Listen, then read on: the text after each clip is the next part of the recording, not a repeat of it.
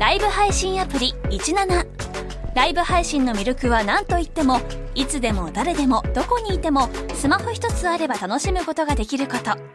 17ではライバーと呼ばれるライブ配信者によるトーク音楽バーチャルやゲームなどの様々なライブ配信や著名人を起用した番組配信を24時間365日お届けしています。さらに現在17では月曜日から金曜日の「オールナイトニッポンゼロをリアルタイムでライブ配信中。パーソナリティやスタジオの様子を映像付きでお楽しみいただけるほか17限定のアフタートークもお届けしています。ぜひアプリをダウンロードしてお楽しみください。さあ今回はこのコーナーからお送りしていきましょう。第15回抜き差し世論調査さあ多様性を求められるこのご時世にあってさまざまな意見に耳を傾けるため毎回テーマを決めて抜き差しリスナー相手に偏った世論調査を行っているというコーナーですね。最近聞き始めてくれたリスナーに説明しておきますと調査は基本的に下ネタです、はい。えー今回の調査内容はこちら。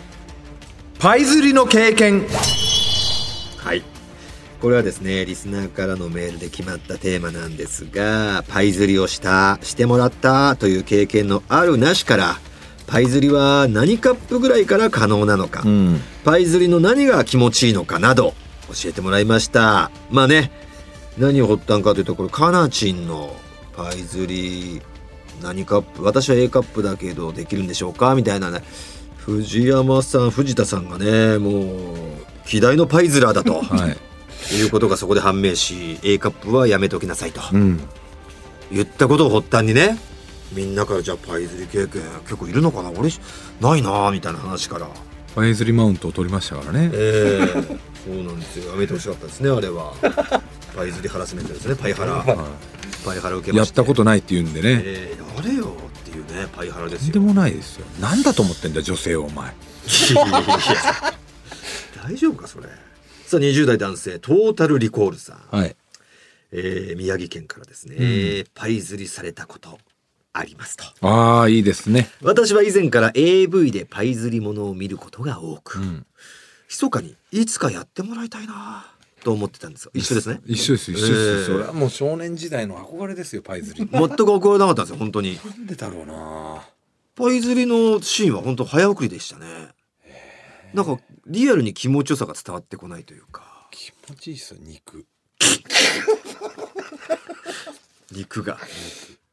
肉なんだあれ。肉でしょ。脂肪じゃねえの？だって。その肉です。筋肉じゃねえでしょ？筋肉ではないよ。ただだから人によってその柔らかさが違うんですよ、もうなんかこの間も言いましたけどすっごい柔らかい人こをの間も言いましたけどじゃねえよ。めちゃめちゃ柔らかい人がねこう挟むんですよ手でそれによって圧が変わるから柔らかくてもそれなりの圧をやるできるし。でこうまあ結構別になんか何でもいいんでしょ？でもその変な話。スマタでもいいわけじゃん。そのもももで。もも？挟むという意味ではさ。ももと同じじゃん。箇所が違うだけで。ももとおっぱいは全然違うでしょ？柔らかさが。内ももの柔らかさとは変わらないでしょ。なめんなおっぱい怒られるなめんなっておっぱいを。舐めてねえんだけどな別に。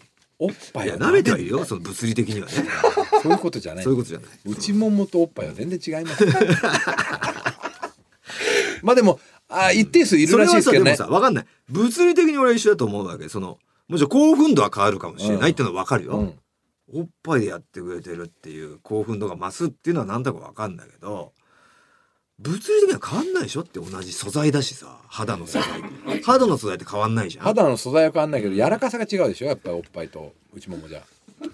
まあ人によるかなそれは。だからおっぱいとうん。内もも足鍛えてる人はもちろんさ、うん。締まっちゃってるから硬いだろうけど、そのブヨブヨの内ももって人もいるし。ブヨブヨの内ももの人のおっぱいはブヨブヨではない。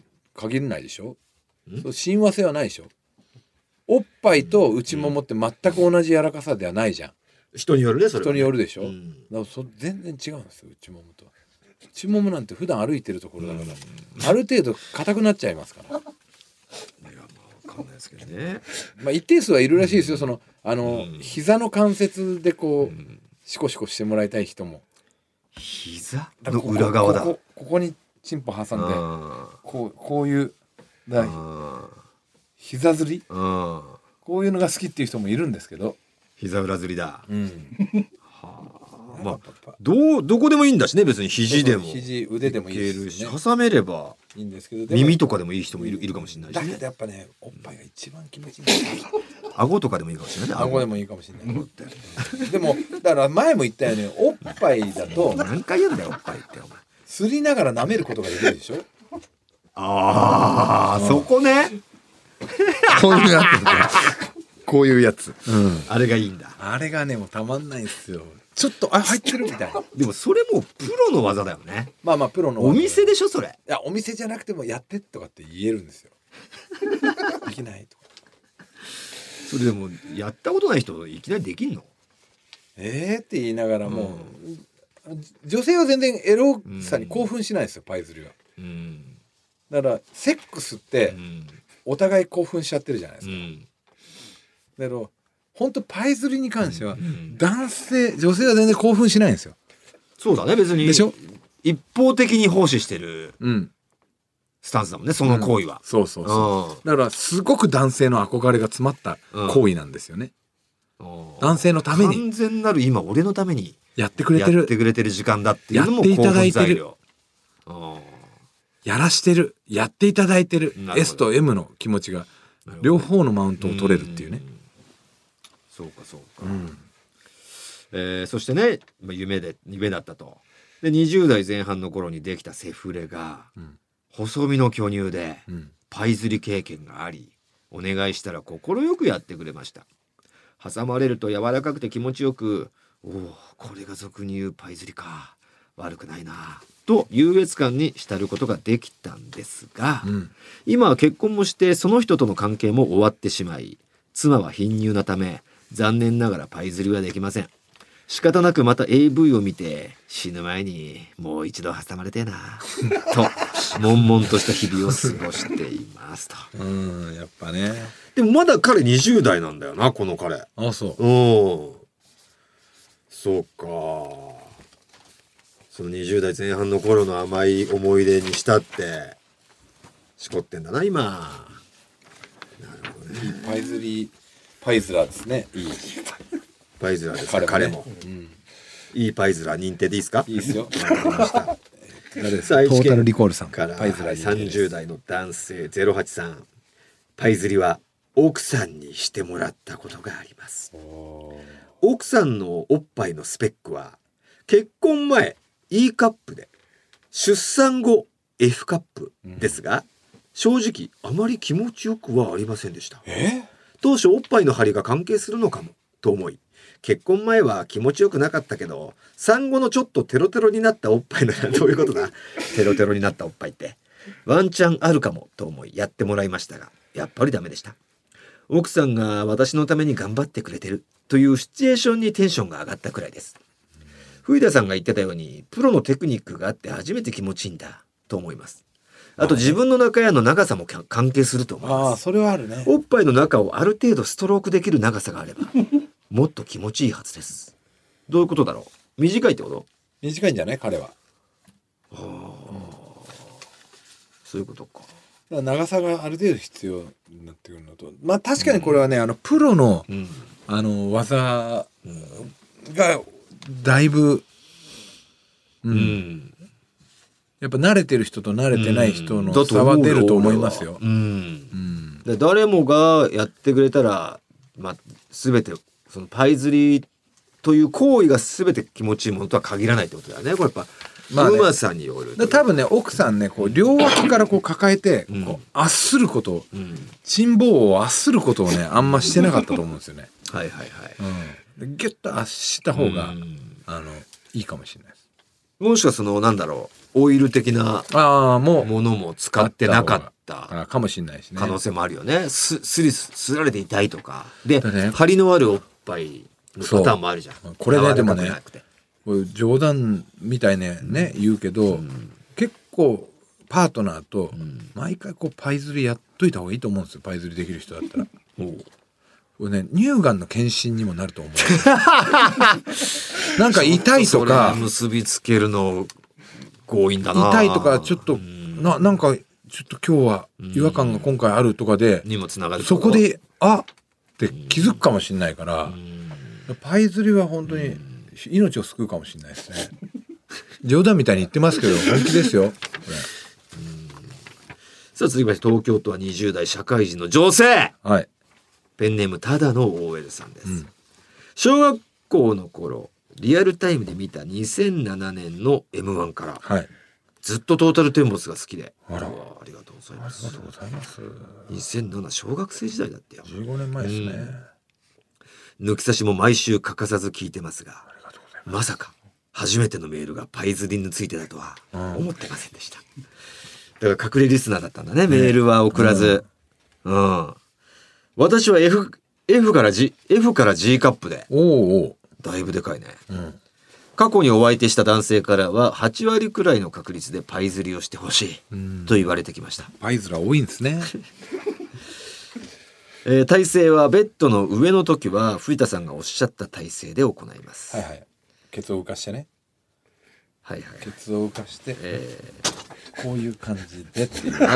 赤ちゃんのはい。あなたあなたが赤ちゃんで、はい。えーでも向こうのももに。背中がももにももの上。背中が地面です。背中は地面でいいんだ。あ地面。で腰がだから腰が腰が女性のももです。はいはいはい。腰ね。腰が。あ腰がね。腰が女性のはい。腰はだから上に乗ってるんだよねもものね。でちょっとだからケツが上に上がってる状態。そうです、はいはいえー、お風呂場では。ああ風呂場だって。どうお風呂場？もう気持ちいいんだよね。風呂初めてしこった時思い出すね。チャポンチャポン初めてがお風呂だもんなお前な。うんでそのまま精子をねよよくお湯の中に入れたままね出し出ちゃってねお母さん怒られたんだよな。怒られた。あの 卵の味噌汁みたいな状態あんたいつも汚いの売ってる。何これでし本気で心配しました「お母が妊娠することねえよな」つって。俺に。俺にすげえ心配そうに言ってまして「大丈夫だよ」一回さだからお前らがすげえ嘘ついたんだよね。エイジかな。あのしこってそのままあの拭かないでうん。そのままにしてたらうん。皮がうん。チンポにひっついて取れなくなっちゃった人がいるっていうことを。すっげえ俺怖くてそれが。それで真に受けて。真に受けて、うん。絶対それだけは避けようと思って水の中で、なるほどね。そうそう、う。ん。まあいい嘘だよ。ちゃんと清潔にするにはそっちの方がいいんだ。まあね。うん。えー男性がお風呂の、えー縁に座りほうほう。私が膝立ちする形で行うのが私の中のパイ釣り基本体制です。俺潜望鏡みたいなやつでしたよね何ですかそれは？だからこうあのお風呂の中入って風呂の中でも同じ感じの。お風呂の中でもお前は赤ん坊スタイルだ。そう。だからこれ潜望鏡って技らしいですよ。えー、だからまあ浮きやすいしね。うん。お風呂浮きやすい重たくても。うん。でもお風呂だとうん。こうあんまりこう早めにちゃ、うん。グラインドできないから、まあ、ちょっとたしなむ程度。グラインド。グラインドはまた違うだろう。グラインドっていうかこううん。上,、上下。上下運動ね。そしてパイ釣った時はほぼ100%の確率で胸の間でフィニッシュまで行きます。ああやっぱ気持ちいいんだよね、もうここで果てちゃっていいんだ。男性側は。果てないようにはするけどね。でももう,、もうもうちょっともうもうもうもういいよ。やばいやばいやばい。やばいやばいっつって。入れようっつって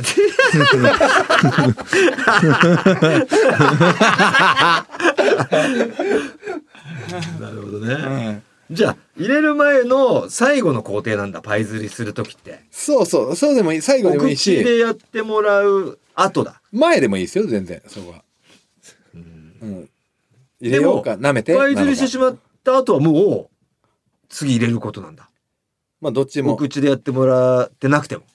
お口でやってもらってもいいでもまあそれき、うん。それはその日。もうパイ釣りはもう最後の工程だっていうことらしいですよ。ここの。あ彼女はね。この感じは。そうそうなんだ,、うん。らもうは果てる前のうん。ことかもしれないね、えーちなみに夜のお仕事の経験等はないですと。うん。このメールがきっかけでパイ釣りデビューする女性がいた場合のためにうん。コツをお伝えしますと。おはいはい。自分の手にローションがつくとツルツル滑ってうまく挟みながら擦れないと。はいはい。なので手と手に触れる胸の部分にはローションがつかないように気をつけてください。うんだから外側の外側にねお胸にはローションがつかないように気をつけてって。外外包ですね外包っていうの。房房外の房と書いて外包外包か外包。外包自分の胸にローションを垂らすのではなく相手のブツはいの先端に垂らして乾いた胸で挟むといいと思います。なるほどなるほどいいですねでは皆さん、良いパイ釣りライフをお送りください。彼氏にこのメールを送ったのが私だとバレませんよね。バレないです大丈夫です、まあまあまあ、大丈夫でしょう。でもどこの方さですかねこれ東京か、まあまあうんその、なんだろう、小学校の頃に俺たちを見てた、ウブな頃を見てた子がね、こんなにエロく育っちゃったっていうのが興奮材料だよね。まあパイズリングをねしてくれて ING つけんなよ。なんだパイズリングって。さあ続きまして20代男性イカシヤデンマさんです。パイ釣りをされたことあります。その相手は僕の童貞を捧げた大学時代の彼女です。んその子は F カップという大変立派なお胸をしており、気痩せするタイプだったので、初めて裸を見た時にびっくりしたのを覚えてます。初プカミルから数ヶ月経った頃、いつものようにプカミルを始めようとウォーミングアップをしている時のことでした。彼女は、今日は私が頑張る日、と言うと、僕の中、中やんを優しく口で可愛がった後、大きなお胸で挟み込んでくれました。目の前に、主観物の、主観物の AV で見たのと同じ光景が広がっており、VR みたいなえらく興奮したのを覚えてます。しかし、その興奮もつかの間、あれ？思ったより気持ちよくないな、と思ってしまったり、自分からパイ釣りしてくるって、元彼にでも仕込まれたのかななどと、いらぬことを考えてしまったりしていました。その子のパイ釣りがあまり上手ではなかっただけかもしれませんが、個人的にはパイ釣りはインスタ映えする食べ物が見た目だけで美味しくないのと同じで、見た目は興奮するけどそれほど気持ちいい行為ではないと思っていますと。なるほど。だからやっぱプロですよ派手な技ではあるけどあるけど実利は伴ってないよという彼の意見ですね。人にだよると思いますうん。だからお寿司でもい僕の見解かな。はいあんまり顔気持ちよさそうじゃねえなって俺は思っちゃってるっていう。あだからお寿司屋さん行っていろんなお寿司屋さんあるでしょ、うん。回転寿司もあれば老舗の、うん。でもそれ握る職人さんによって味が全然違うのと一緒ですよ、寿司屋に謝れよ。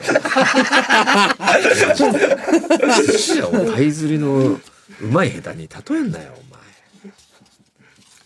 ねえ、ということですか。まあ人によるとか。はいまあ、あとはもちろんローション使ってないうんだろうね、このパターンはおそらく。うんこの彼女あんま知らなそうだからねでも俺なんかこの気持ちが嬉しいけどね。うんうん、知らないなり、ぎこちないなりに自分から頑張ったっていうさ。まあねうん。それが嬉しいじゃない。まあねさあ、まあ30代ね どうした？藤田さん。30代女性、青空観測女性から来ました。出産前に胸が、えー E カップ寄りの D カップだった時、うん彼からの申し出でパイ釣りを実践しました。どの姿勢が正解かわからず、自分が動くのも嫌で、仰向けで寝ているところにセルフでこすっていただきました。が思ってたのと違うと言い脱ぎ捨てたストッキングを谷間に入れストッキングにスリスリに変わり彼は果てていきました ストッキングフェチやパイ釣りっていうかストッキングフェチ発動でした。ちなみに我が家ではよく洗濯物からストッキングやタイツがなくなります。旦那さんです。主人が洗う前のを盗み一人でそれをおかずに楽しんでいるらしいです。そんな趣味あるんですか？次は変なフェチを調査してほしいです。あああるね。一定数あるね。ストッキングフェチは聞いたことありますよ。ストッキングフェチはストッキングをす吸ったりすると気持ちいいとか、あるんですっていやだから僕は分かんないです下着泥棒とかのうん。感覚はそういうことなんだろうね。うん。なんとも思わないじゃん。俺なんか干してある下着。ん。な何がいいのって別に可愛いかどうかも分かんないわけじゃん。うん。でもまあそうだよノリでねくんかくんかするとかいうノリはあるじゃん、うんあるけど。下着がね。うん。そんなのもノリでやってるだけだもんね。でも本物ってやっぱその下着興奮するらしいからね。なるほどこれはまあね仰向けで寝てる方にやってるのは違うわけでしょ？違う。これはね、パイズラとしては。違います。うん。いやーということでまだまだいっぱいあるみたいですが、お時間が来てしまったということでこれは調査報告のメール。あメールとか調査結果か。はい。見ましょうかね。はい。結果。パイ釣りされたおはしたことがないこれがですねある88%ああやっぱね。ない12%です。うん。男性が92%、うん女性が50%と。半分ぐらいか。女性半分いるんだね、うん。で女性のこれカップ数。これは全体のですか？それともやったことがある人のカップ数。ああある、やったことがある人のカップ数の割合。C で1人。D で1人、うん。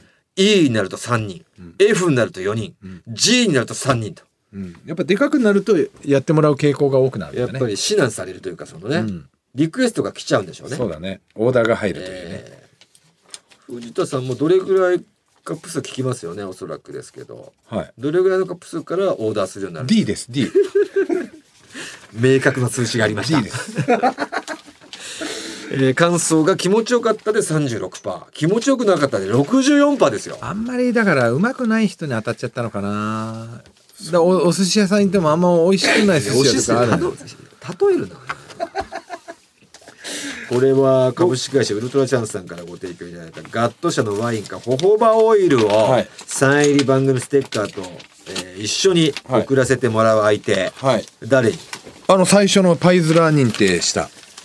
トータルリコールさん、あ、そう。それか、あ、もしかしたら、えーあの方でいいかな。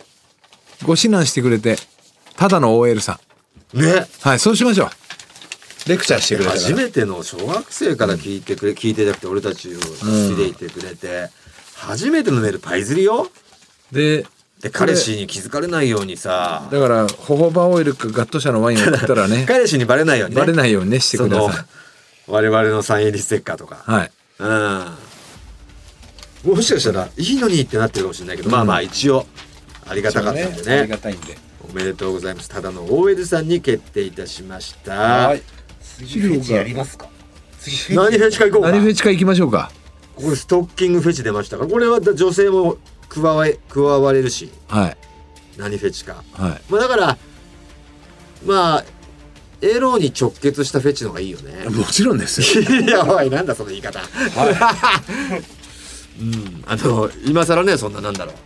えっ、とバックの時の男性の仕草とか言われてもね、バックっていうとね、エロあベックってその車の、ね、車の車の駐車する時のうん、フェチとか、あと指先とあか言われての後ろ向く時の首筋とか、うん。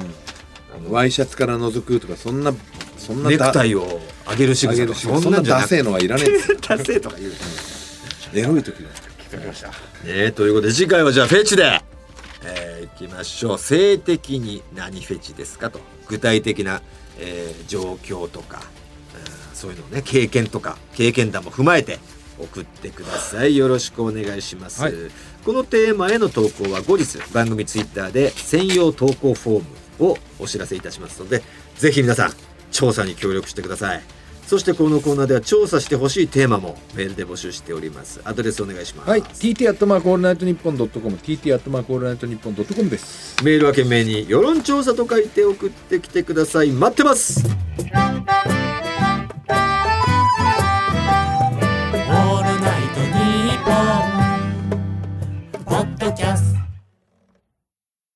ンガールズの田中です。山根です。オールナイトニッポンポッドキャストアンガールズのジャンピンでは田中が怒ったり、たぎったり、怒ったりしてます。俺ばっかりじゃん。山根は？普通に喋ってるよ。波長合わせろこんな感じです。毎週木曜夜6時配信聞いてください。トータルテンボスの抜き差しならないとシーズン2。この番組は株式会社ウルトラチャンスのサポートで、東京有楽町の日本放送から世界中の抜き差されをお届けしました。さあ今月2月ペンネーム早川の送ってくれましたコンビニ人間のバイバイロックンロールに乗せてお送りしておりますはい。毎回一応ねコーナー2つ用意してて2つ目は毎回当たり会というねえ。皆さん送ってくれた方いて全然やんねえじゃんって思ってるかもしれないです毎回当たり会はちょっと2個目のコーナーとして行こうとまあしてんだけど5分ね。想定ぐらいの感じでやろうとしてるんですけど 台本には毎回あるんだよねあるけどね。毎回その2個目の当たり会やる前で今日もエンディング行きましょうかってなっちゃうから。時間的にもう4 5 0分いってるんでみたいはいだからどんどんどんどん送ってきてくださいね。なんでだよはい。なやべえだろメール来てるんですよこれが。増える一方でうん。全然消化できない。ね、んまあまあ、あのね、時期ありますんでどっかでもうじゃあ一回当たり会だけの日やりましょうか。せっかく来てるならね。いや、やんないで。一生やんないでいいんじゃねその中で一回やっちゃったからさ、うん、まあね。うん。そうだな。一回もやんなかったらどうせだっ、たら一回もやらないで終わる終わる方がね。何度かやったんですよ。一回だけじゃないか二回はやったか。時間返せっていうのをやっぱね、突っ込まれたいからね。ね。やっちゃったんだよね。そうペンネームキリンさん、はい。えー埼玉県から。先日の藤田さんのブックオフトーク楽しかったです。あ実は私もブックオフで買い物をするブックオファーです。昔は服や靴は人が履いたものは履けないと思ってましたがここ最近はアパレル店舗にサイズがなかったり古着でも新品と見まごう綺麗な状態のものがあったりするのでちょくちょく利用してます中には本当に袖を通したの？というのもあって掘り出し物に巡り合うこともあります。もちろん本を買うのもブックオフを利用することが多く110円コーナーにはたくさんのお宝が眠っていることもありおどけ物も半端ねえ高校野球もブックオフで購入しました。言ってんのがすごいね。こういうのやだな。みんな売っちゃうんだな。ねえなるほどなんだろうないい服を買ってた人がブックオフに売る習性があるとも思えなかったんだけどさ意外とあるんだね。すごい。掘り出し物が。あるある。今度写真撮ってきてやろうか。まあまあまあね。というとこれもそうだよ。これブックオフだよ。うん。いいでしょ？まあまあ。その色はいいと思うけどそのいらねえんだよなワッペンがな。俺俺からしたらね。え？ワッペンなかったら買わねえよ。逆に。そうか、うんまあ、お前は好きそうだよね俺は。うん若いよでもそれ若いよ。18歳とかが来そうなじいちゃんだよそれうん。でこれいいなっつってうん。47のおっさんが、めちゃくちゃ若い多分多分だけど中学生が売ったと思うよそれそうだと思うよ。持ってたんかいいやもう本当いいっすよブックオフは。なるほどうん。さあということで、えー今回のエンディングテーマをはじめ抜き差しリスナーからのメール皆さん待ってます。今回お送りしたコーナー以外にもとんでも理論抜き差し世論調査のテーマ不倫の話などへのメールを送ってきてください。合わせましょうに出演希望の方は電話番号を忘れずに。また番組のエンディングテーマはジャスラックに登録されていないオリジナル音源に限ります。すべての受付メールアドレスはこちら。TT アットマークオールナイトニッポンドットコム TT アットマークオールナイトニッポンドットコムです。なお番組に関する詳しい情報は抜き差しならないと番組ツイッターアカウントでチェックし番組の感想などはぜひ「ハッシュタグ抜き差し」をつけてツイートしてくださいそれでは今週はこの辺でお相手はトータルテンボス大村智広と藤田健介でした。また来週さよなら